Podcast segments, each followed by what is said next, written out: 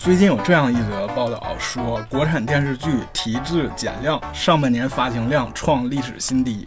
这首先我们在想，减量和提质本身是两部分内容，不是说减了量质量就会上来，对吧？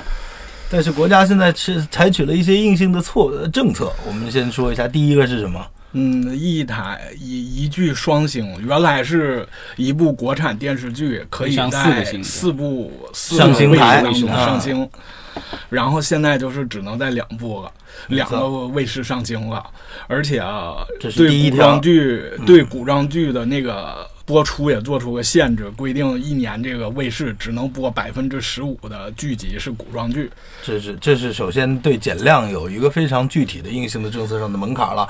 国产电国产电视剧的话，其实之前都是走量的，一年甚至有时候夸张的年份有到好几万集，然后全国的这个电视台卯足了劲儿，一一年也就只能够播个几千集，一万集了不起了。但是这样的话，就是有有一半儿，将近一半儿以上的这个剧集，可能就是永远都永无见天日的。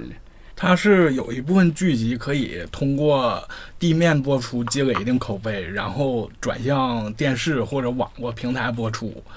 就这样，剧集可能是有一些小一点的，就直接是卖给平台或者卖给中央六电视剧频道，但这种都是卖不上钱。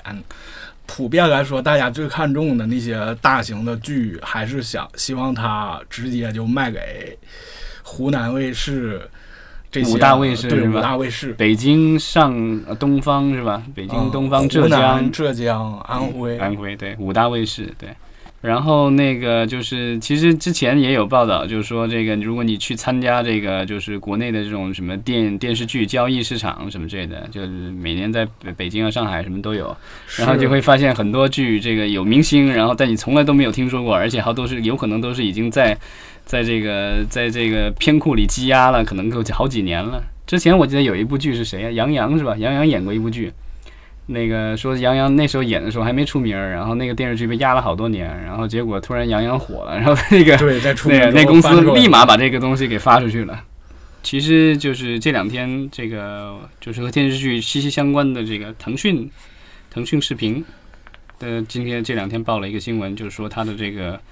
呃用户数量，这个付费用户数量达到了这个四千多万。四千三百万也是从二零一六年十一月份至今，从两千万已经翻了一番儿，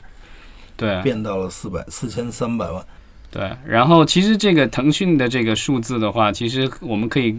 在国际上去比较一下。现在目前全球来说，可能这个订阅用户最多的肯定是那个奈飞 Netflix。嗯，对，它这个好像是前两个月已经这个宣布突破一亿，一点五个亿。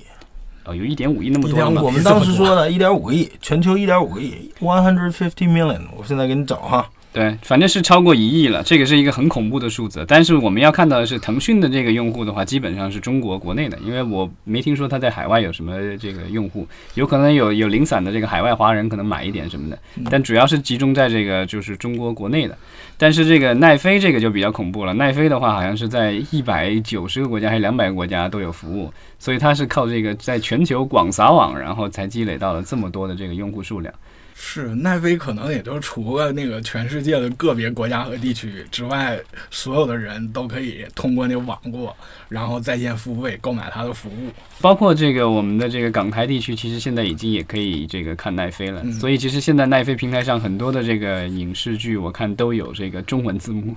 好，不是奈飞确实一点零五个亿注册用户，一亿，我就说一亿嘛，它一点五真的太夸张了。一点零五，虽然那个腾讯拥有更多的会员，也因为它有得天独厚的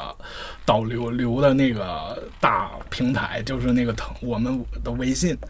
但是它的广告还是没有爱奇艺的贵。爱奇艺这个视频仍然是各种贴片广告啊、片前片后广告当中卖的最贵。爱奇艺的网大应该也是目前做的最好。是外爱奇艺独家还把网大接入了猫眼儿专业版的 APP。